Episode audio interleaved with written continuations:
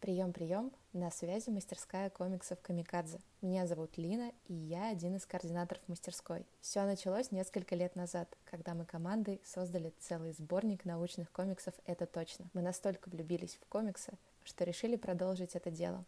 И в этом году мы открываем мастерскую комиксов на летней школе.